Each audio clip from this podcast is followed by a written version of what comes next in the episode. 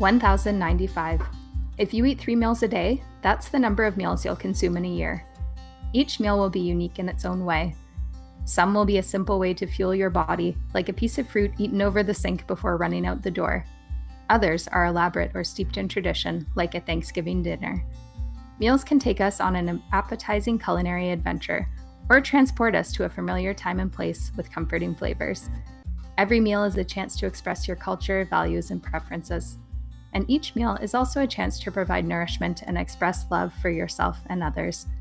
In this episode of Midtown Bookshelf, we're discussing books on the topics of meals and highlighting ways that you can bring the joy of a good meal to members of our community.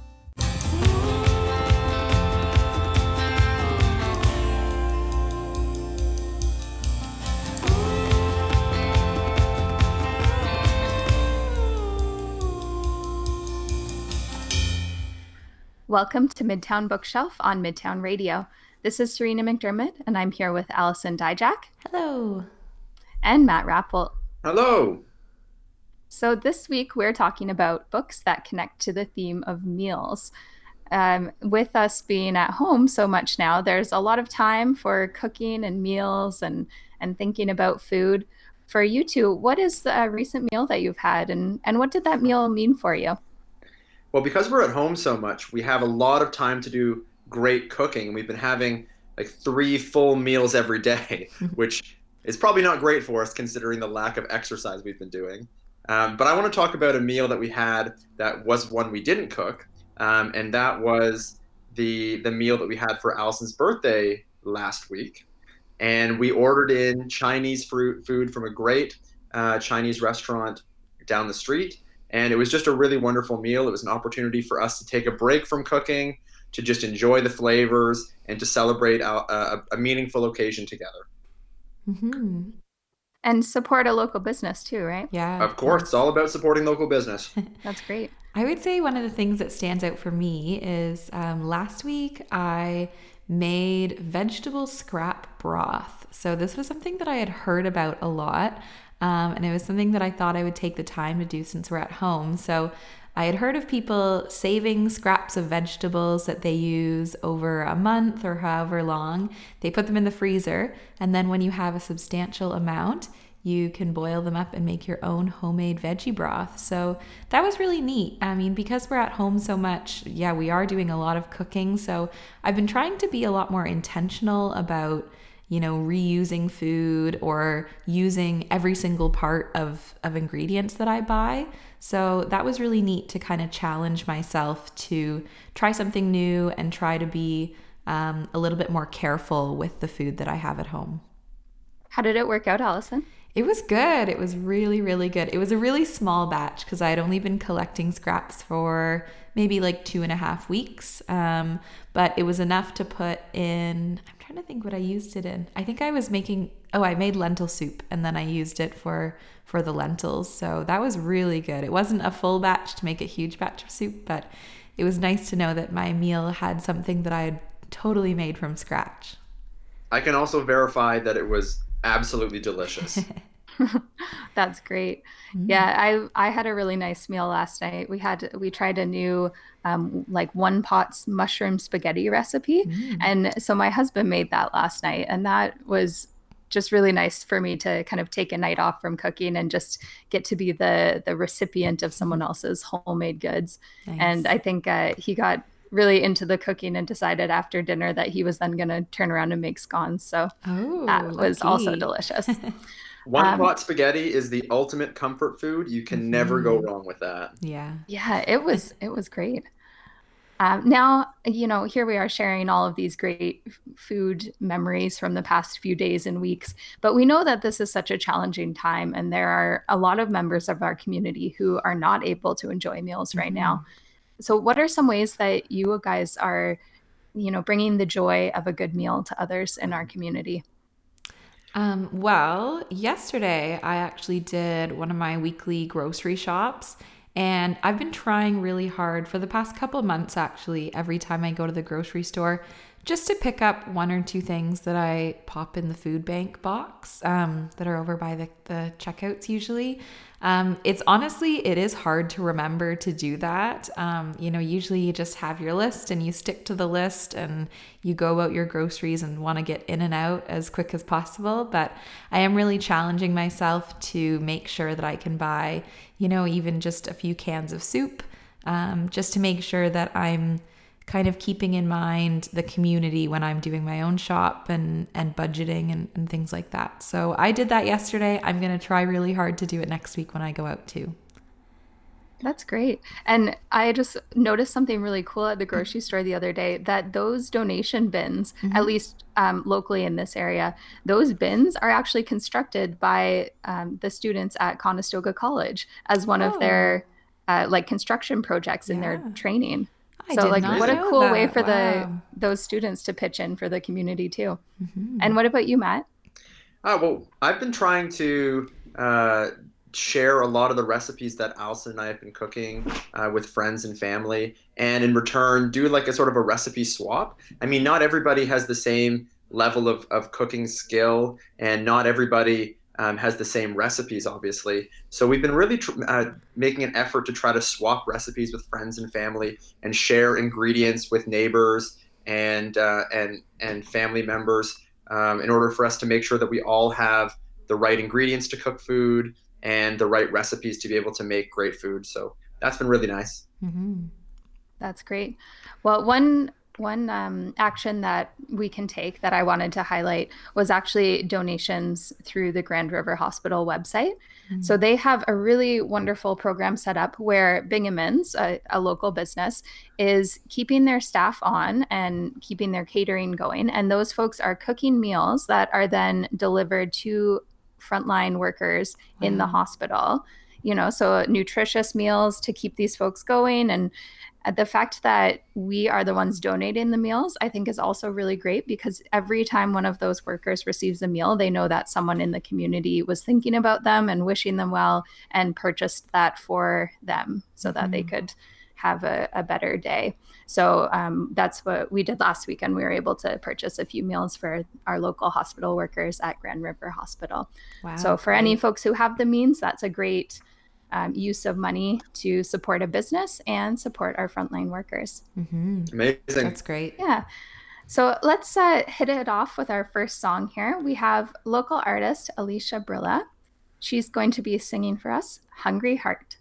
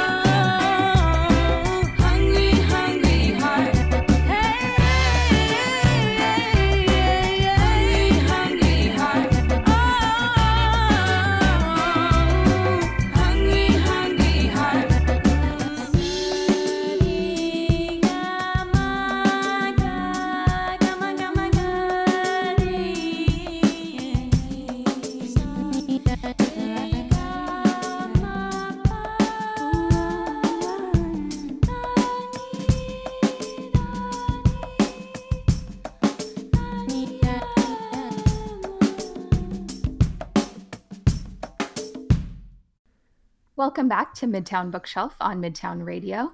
We are exploring picture books on the theme of meals today. I'm here with Allison Dyjach, who's going to be sharing a story with us. Hello. Allison, what book have you brought? So, I have brought today a classic, Pancakes, Pancakes by Eric Carle. So, Eric Carle, you might know him for some of his famous books Brown Bear, Brown Bear, What Do You See? or The Very Hungry Caterpillar. Um, Eric Carle writes some really, really great books that I would say are for some younger audiences. Um, a lot of his uh, simple ones, you know, Brown Bear, Brown Bear, they follow a pattern and they're really, really great for younger kids. And he has a really great way to tell a simple story in, I think, a creative way. He kind of will latch on to one small concept and turn it into this uh, interesting little story. Uh, his books always have very vivid and bright illustrations. He has a really distinct um, art style that he does.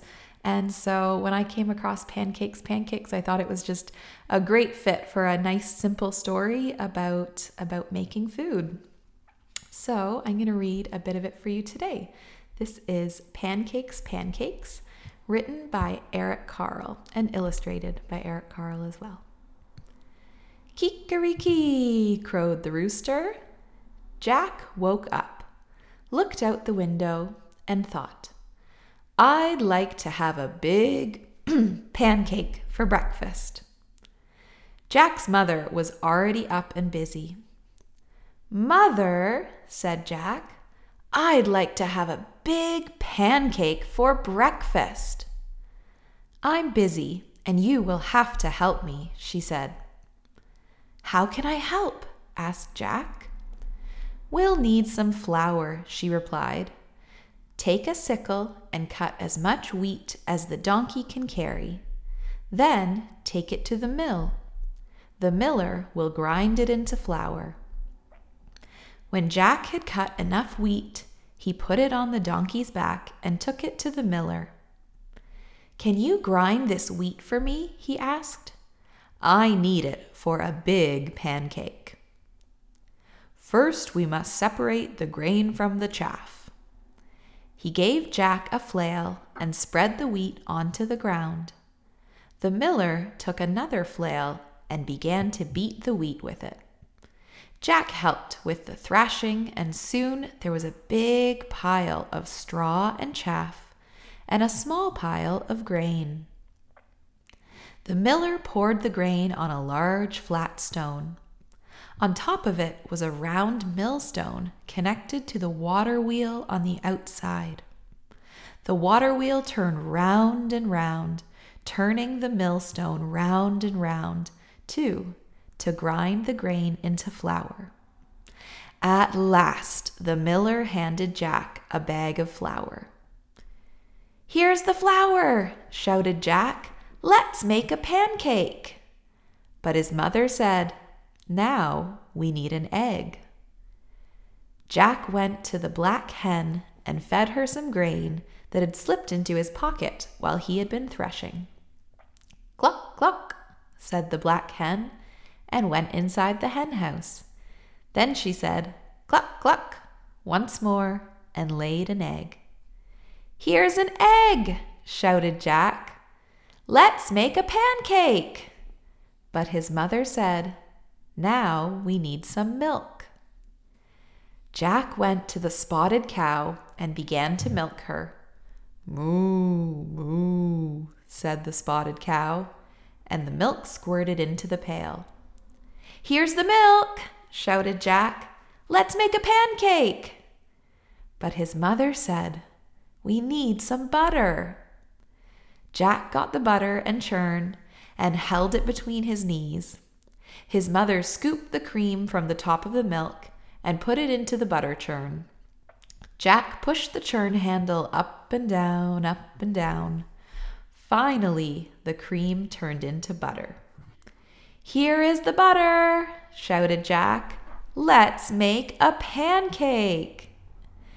And so the same pattern continues on in this book until Jack has also fetched firewood to make a fire to cook the pancake and gotten strawberry jam from the cellar to have something sweet to put on top.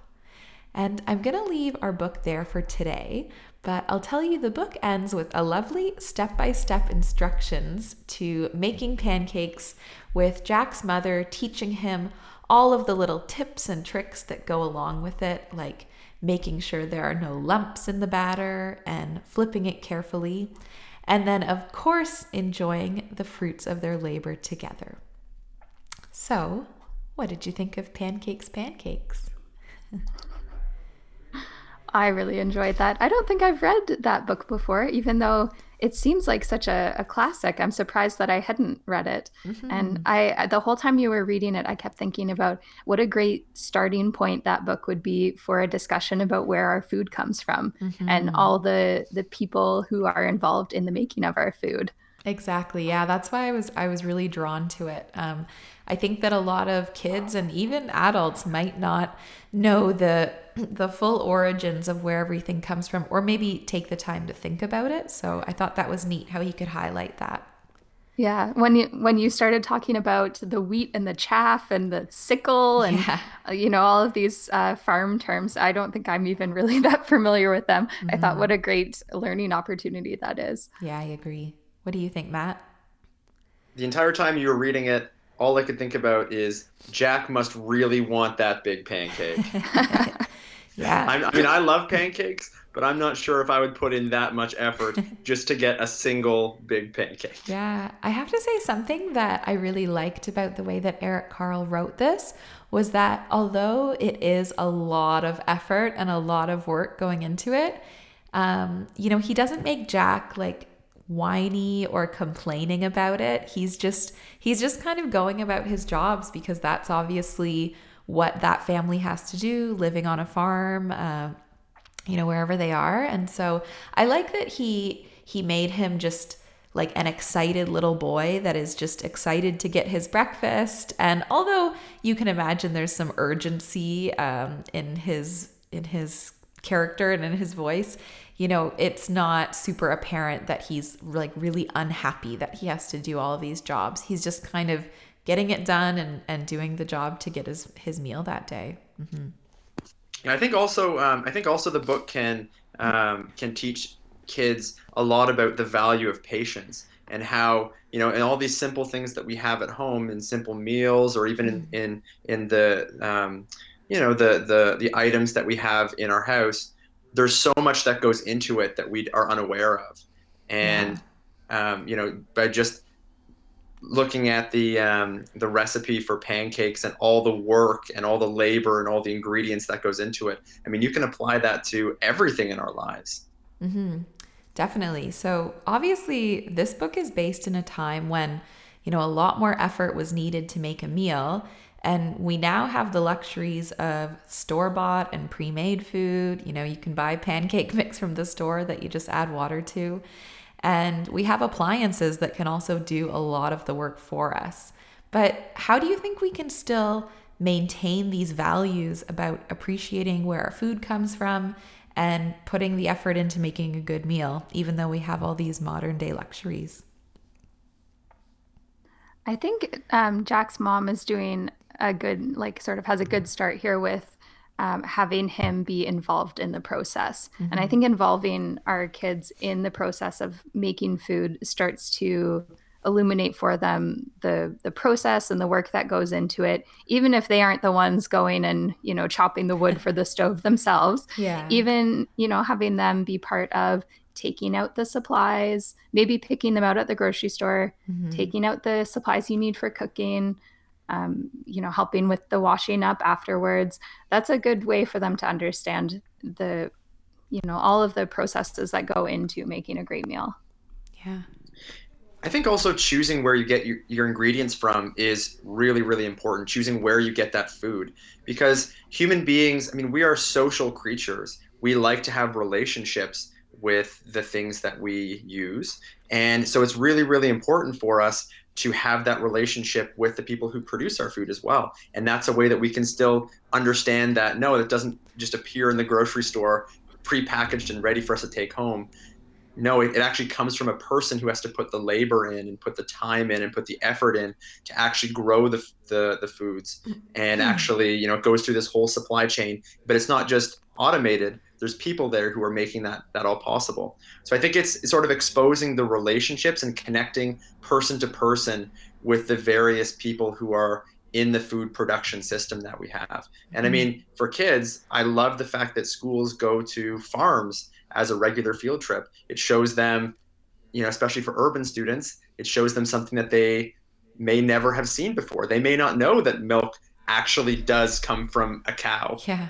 Really, or that um, you know potatoes are actually just you know things plant like roots of vegetables planted in the ground. Like Mhm. it's it's hard for students to visualize that stuff and young kids especially so it's great that we ha- are able to um, or, the, or the more chance we get to connect with farmers and connect with people the more real those relationships are going to be and the more those values are going to be maintained hmm Yeah, I, I agree. I think it's it's really important when we can um, try to make little shifts in our lifestyles. You know, whether it's where we're going shopping um, or what we're choosing at the grocery store to find ways to, you know, eat more food that's local or um, things that you know we know exactly where they came from and we can chat with the person who grew them at the farmers market or something. I think that's really really important and it's a great value to try to to work into your you know the way that you plan and and create meals Mhm.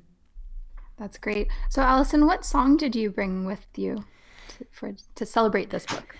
so uh, when i was reading this book it really transported me to its setting you know thinking about the rolling hills of a farm the fields of wheat the blue skies that might be above and when i started to think about this setting i had a song that immediately came to mind So I'm going to play you actually an instrumental song today. It's by a musician named James Hill.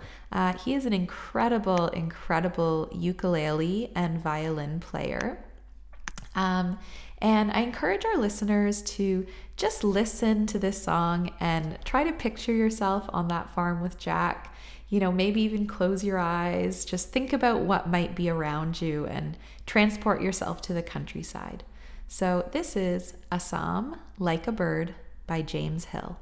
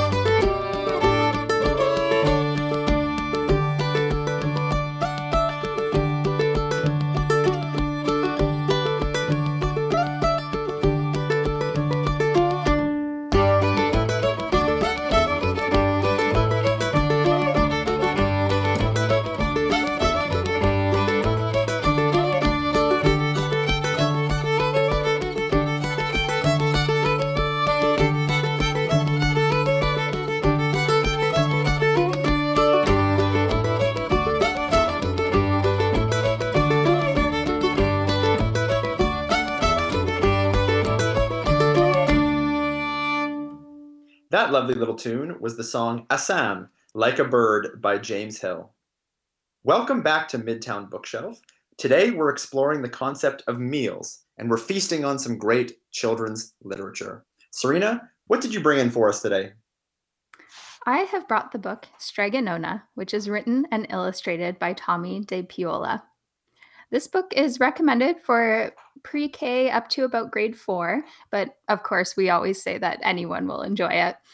This actually is an original story, despite the fact that in the first edition, it was actually billed as a retelling by Tomie dePaola. And this book has the distinction of having been banned in the past because it features some magic. Yes. So, with that lead in, I'll get right into the story.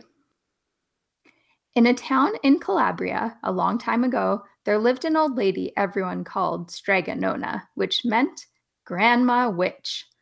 Although all the people in town talked about her in whispers, they all went to see her if they had troubles. Even the priests and the sisters of the convent went because Strega Nona did have a magic touch.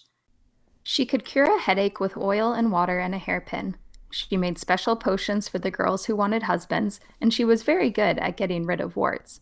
But Strega Nona was getting old, and she needed someone to help her keep her little house and garden, so she put up a sign in the town square. And Big Anthony, who didn't pay attention, went to see her.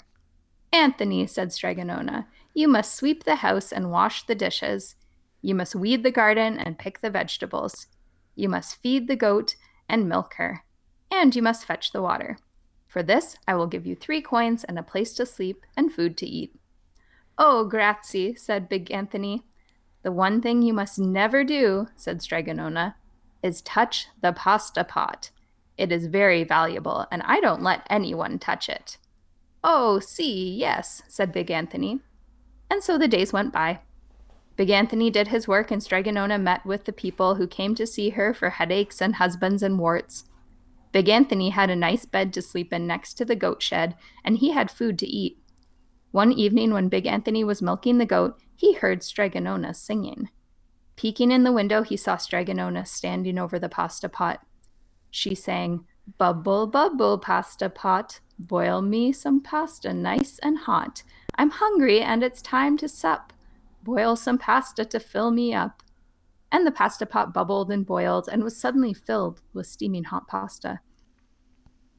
Then Strega Nona sang, Enough, enough, pasta pot. I have my pasta nice and hot, so simmer down my pot of clay until I'm hungry another day. How wonderful, said Big Anthony. That's a magic pot for sure. And Strega Nona called Big Anthony in for supper. But too bad for Big Anthony because he didn't see Strega Nona blow three kisses to the magic pasta pot. And this is what happened. The next day, when Big Anthony went to the town square to fetch the water, he told everyone about the pasta pot. And naturally, everyone laughed at him because it sounded so silly. A pot that cooked all by itself? You better go and confess to the priest, Big Anthony, they said. Such a lie. And Big Anthony was angry and that wasn't a very good thing to be. I'll show them, he said to himself. Someday I will get the pasta pot and make it cook, and then they'll be sorry. That day came sooner than even Big Anthony would have thought, because two days later, Strega Nona said to Big Anthony, Anthony, I must go over the mountain to the next town to see my friend Strega Amelia, sweep the house and weed the garden, feed the goat and milk her, and for lunch there is some bread and cheese in the cupboard. And remember, don't touch the pasta pot. Oh, yes, yes, Strega Nona, said Big Anthony. But inside, he was thinking, My chance has come. As soon as Strega Nona was out of sight, Big Anthony went inside, pulled the pasta pot off the shelf, and put it on the floor. So Anthony sings the pasta song and begins to cook some of the pasta. He's so excited that he goes out to tell the other villagers. Everyone, get forks and plates and platters and bowls. Pasta for all at Strega Nona's house. Big Anthony has made the magic pasta pot work. Of course, everyone laughed, but ran home to get forks and plates and platters and bowls. And sure enough, when they got to Strega Nona's, the pasta pot was so full it was beginning to overflow. Big Anthony was a hero. He scooped out pasta and filled the plates and platters and bowls. There was more than enough for all the townspeople, including the priests and the sisters from the convent. And some people came back for two and three helpings. But the pot was never empty. When all had their fill, Big Anthony sang, and he sings the song to let the pot know that they are all done. But, alas, he did not blow the three kisses. He went outside, and to the applause of the crowd, Big Anthony took a bow. He was so busy listening to compliments from everyone that he didn't notice the pasta pot was still bubbling and boiling until his sister from the convent said, Oh, Big Anthony, look! And pasta was pouring out of the pot all over the floor of Strega Nona's house, and it was coming out the door. Big Anthony rushed in and shouted the magic words again, but the pot kept bubbling. He took the pot off the floor, but pasta kept pouring from it. Big Anthony grabbed a cover and put it on the pot and sat on it, but the pasta raised the cover and Big Anthony as well, and it spilled on the floor of Strega Nona's house. Stop! yelled Big Anthony, but the pasta did not stop. And if someone hadn't grabbed poor Big Anthony, the pasta would have covered him up. The pasta had all but filled the little house. Out of the windows and through the doors came the pasta, and the pot kept right on bubbling. The townspeople began to worry.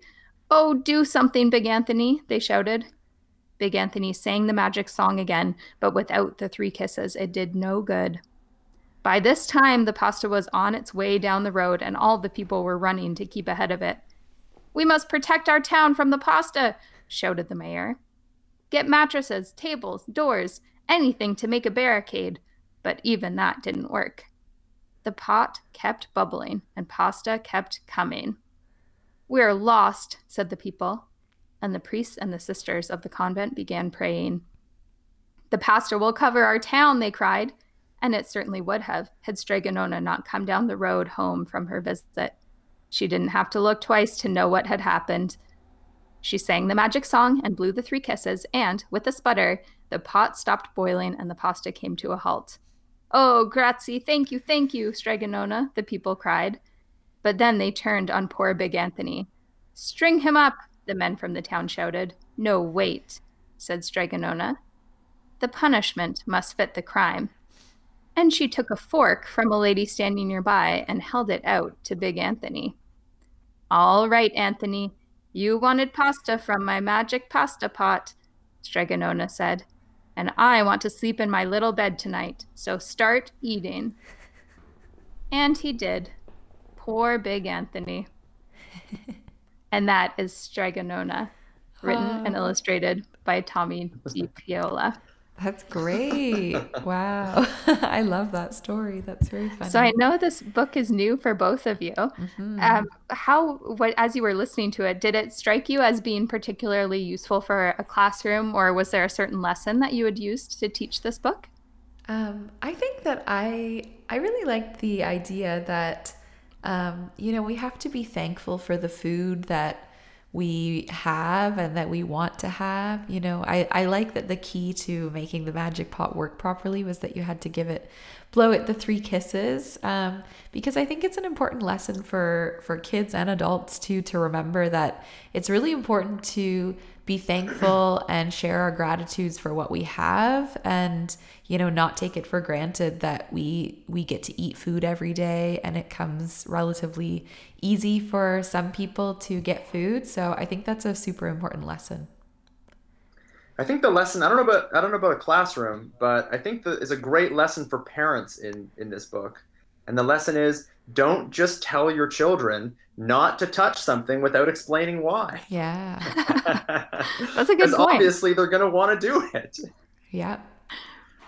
Yeah, I've I've heard it suggested that this one is a good uh, book to use to discuss foreshadowing because I think you mm. do get that a bit, especially when you can see the illustrations as well with with Anthony always peeking around the corners. And in the beginning of the book, when Anthony is first introduced, he's introduced as Anthony who didn't pay attention.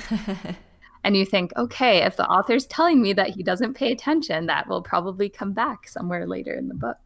Yeah, of course. Yeah, I think it's, I, I like what you said, Matt, that it's important that you know, when we're explaining things to children, we're not just giving them a catch all answer of like, you just can't do that. And I mean, sometimes there are there are a few situations where it's just a firm no and and not a lot of explanations but i think it is important to to you know give children the dignity that they deserve that you know they can hear an explanation of something a simple explanation um, and understand why you know they aren't able to do something or why they have to be careful around something of course it comes back to trust right i mean you, if you have a, a relationship of trust with whether it's a child or somebody else, then you're going to give them the respect um, in order to give them the reasons why they shouldn't be doing something or yeah. should do something. I mean, that's about building a relationship of respect with that other person, whether they're, you know, four years old or whether they're 94 years old.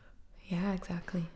Mm-hmm. I like that idea of uh, trust, Matt, because I think that goes both ways. We can talk about how Strega Nona, you know, trusted Big Anthony as an employee, but didn't trust him enough to share the explanation about this pot. Uh, then we can also talk about how Big Anthony was entrusted with the house while Strega Nona was gone and ended up violating that trust. Mm-hmm. Yeah. And had to eat all that pasta. Do you think the crime or the punishment fit the crime? I think he got off easy on that one. Although if there was no sauce, then that would be a problem. some plain pasta. If you had some rosé sauce on there, then Ooh. I would I'd be on board with that punishment. if you had a magic pasta pot, or not a magic pasta pot, just a magic food pot, what kind of food would it be producing? Huh, that's a tricky one. Um, I got mine. Okay. Uh, I I would have a magic soup pot that could make any kind of soup that I want because I love soup and I wouldn't want to have the same soup every single time, but it's a magic pot, so I can make the rules. And uh, and I'd love to have like you know cream of broccoli soup on one day, and then I want to have like a chili on another day, and carrot. Oh, it'd be so good. Yeah. You know what I was actually thinking when they when the town was outraged that Anthony was telling them about this pot and they said a pot that cooks food by itself or makes food by itself, I thought wow, that's kind of like an instant pot now. You know, you dump all the ingredients in and it just it cooks it totally by itself. So it, it was funny to hear that obviously this story that's a bit older and you know mm-hmm. the technology that we have nowadays to cook things by themselves basically. That's right. We really we basically have magic pots already. You're right.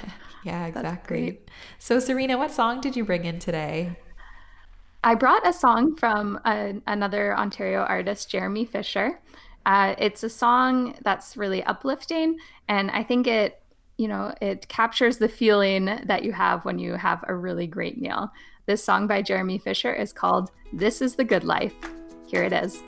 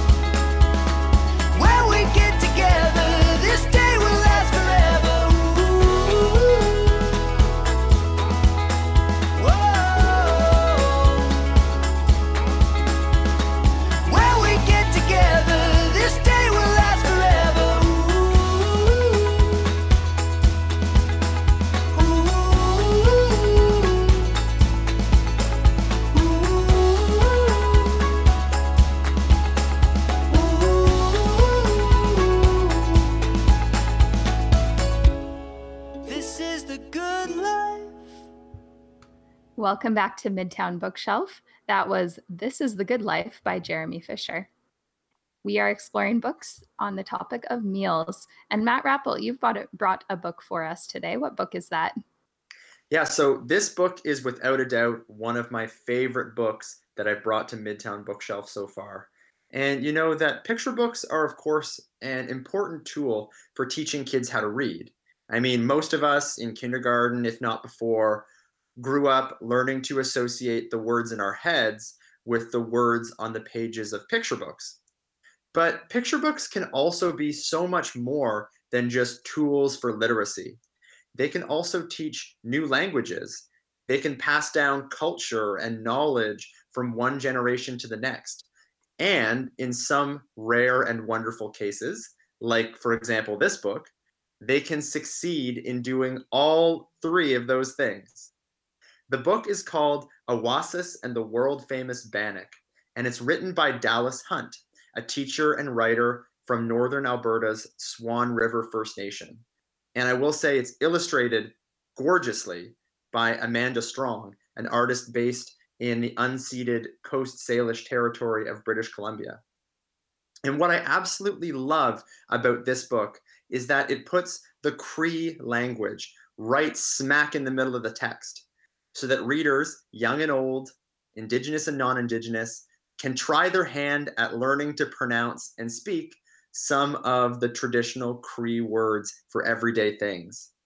Now, just to be clear, I don't have any indigenous background personally, and I am certainly not a native Cree speaker. And I do recognize that there is some colonial aspects with a non indigenous person reading um, and speaking the Cree language. However, the goal of this book, according to the author, is to spread the Cree language and have people use it in uh, as a living language. And that's really carried out in the way the book is structured. So the book includes a pronunciation guide for those of us who are new to the Cree dialect, and the uh, the publishing company, Portage, Portage and Main Press, um, also posted a really really helpful uh, pronunciation video on YouTube. So I am going to do my absolute best to pronounce the words properly. Um, but I apologize if there's any words that I, I, I mispronounce. I will also say, last thing, that this book also comes with an amazing recipe for uh, the world famous bannock. And so it's really a cookbook, a dictionary, a beautiful picture book with a charming story. This book really does have it all. And I'd recommend it for everybody, of course, um, but especially for parents who happen to have young children at home and you're maybe looking for a different culinary and literary adventure to have with that child. So here's the book. It's called Awasis and the World Famous Bannock by Dallas Hunt, illustrated by Amanda Strong. Awasis spends every Sunday with Kokum. One Sunday, Kokum asked Awasis to take some of her world famous bannock to a relative. Along the way, Awasis jumped over rocks. She ran through fields and skipped over bridges. But then, while she was having so much fun, Awasis dropped Kokum's world famous bannock off of a bridge. Oh no. Awasis noticed that she had lost Kokum's world famous bannock and she started to cry. Just then, Seeseep waddled by and noticed Awasis crying. Tansi ni totem, Seeseep quacked. What's the matter? I'm going to pause there for a second. Allison and Serena, do you have an idea of who Seeseep is? Is that a duck? Did it say quack? It did say quack. Yes, it is. And that's what I love about this book is that it doesn't necessarily give the English words for it, but instead relies on the, the reader's um, understanding of the images. And because we have no images here, the other forms of text there. So yes, you're right. Seeseep is the duck. Thanks. So Tansini totem, Seeseep quacked. What's the matter? Awasis replied, I lost uh, Nookum's world famous bannock. What do I do? Don't worry, Seeseep quacked. I don't have any bannock, but I do have some Toto Swapo Pimican, and I'm pretty sure that's in bannock. Awasis smiled and gratefully accepted Sisip's offering. Awasis continued on her way. Just then, she saw Wapas hopping to and fro. Tansini Totem, do you know where I can find some bannock? Nemoya Awasis, but I do have some Askipa Kwesikan, and I'm pretty sure that's in Bannock. Awasis gratefully took Wapas's offering. She rubbed Wapas's belly and continued on her way. Now, do you think you know maybe who our mystery giver is this time, Wapas? I think that was a rabbit, right? Yeah, so yeah, because Wapas was hopping to and fro. Absolutely. Nice. At the stream, Awasis saw Anikis jumping from stone to stone. Tansini Totem, Awasis yelled, Do you know where I can find some bannock? Anikis stopped her leaps and croaked, Nemoya Awasis, but I do have some Siwi Siwikwan, and I'm pretty sure that's in Bannock. Awasis gratefully accepted Aikis's offering. Awasis jumped over the tiny stream and continued on her way. Do you think that you know who is? A toad or a frog? hmm Yes, you got it. Yes, at the stream, hopping and croaking, that is a frog. Now, Awasis continues going on her uh, forest journey, and she gets more ingredients from her animal friends, including Sweetagan from Oho. Do you think you know who Oho is? And think about the sound that an animal would make. Hmm. Hmm. I'm not Oh, an owl? An Or not a- owl, you got it. Yeah, okay. Oh, Allison, you're so good at this. Good. Yeah, and that, I mean that's what I love about this story. It really does challenge us to to look at the at the words and the na- the names in a different language and see if we can figure it out. Uh-huh. Um, so we'll pick up the story right after Oho has given Awasis his wisest owly advice. Awasis raced straight home, no jumping on rocks or skipping over bridges. She stumbled through the door. I'm sorry, Kokum. I dropped your world famous bannock off a bridge. I asked many animal friends for help, but they gave me all the ingredients instead. Kokum laughed. It's okay, Noisum. We can make some more together, but we still need some Toto Sapoi. Just then, Kokum and Awasis heard a knock at the door. It was Masqua. He had some Toto Sapoi. Toto Sapoi! Just what we were looking for, said Kokum.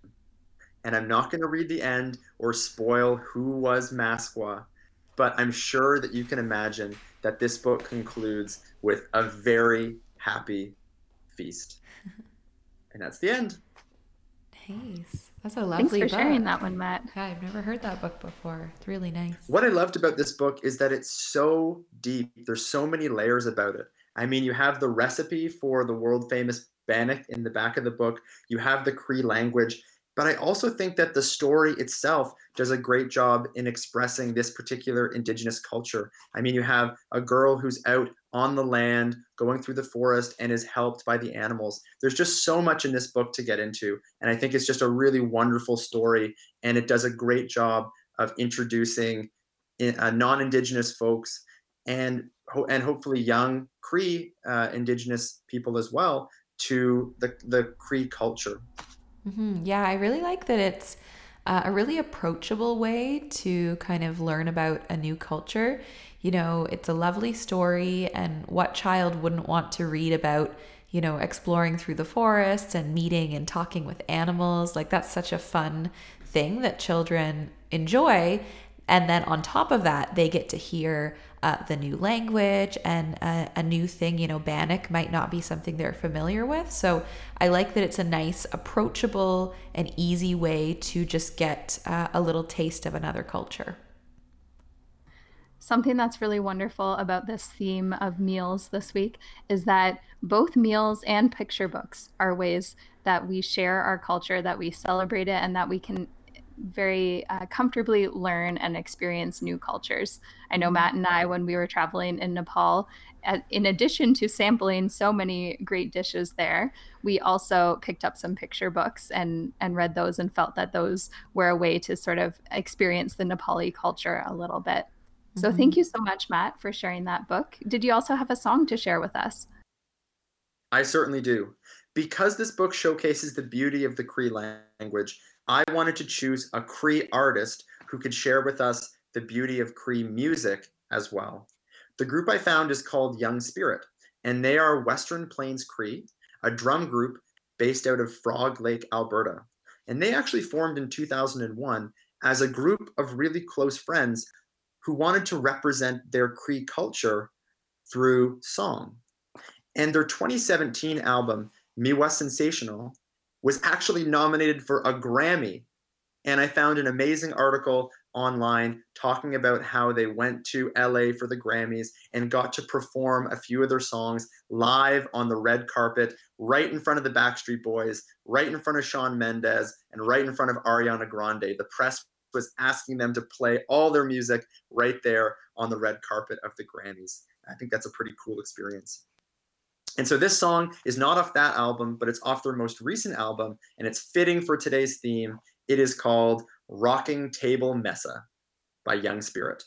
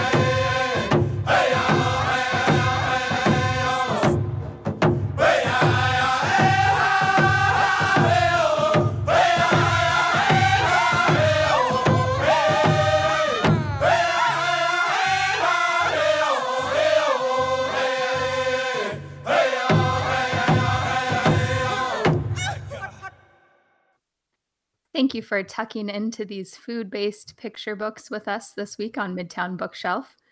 We have heard from Allison Dyjach. Pancakes, Pancakes by Eric Carle.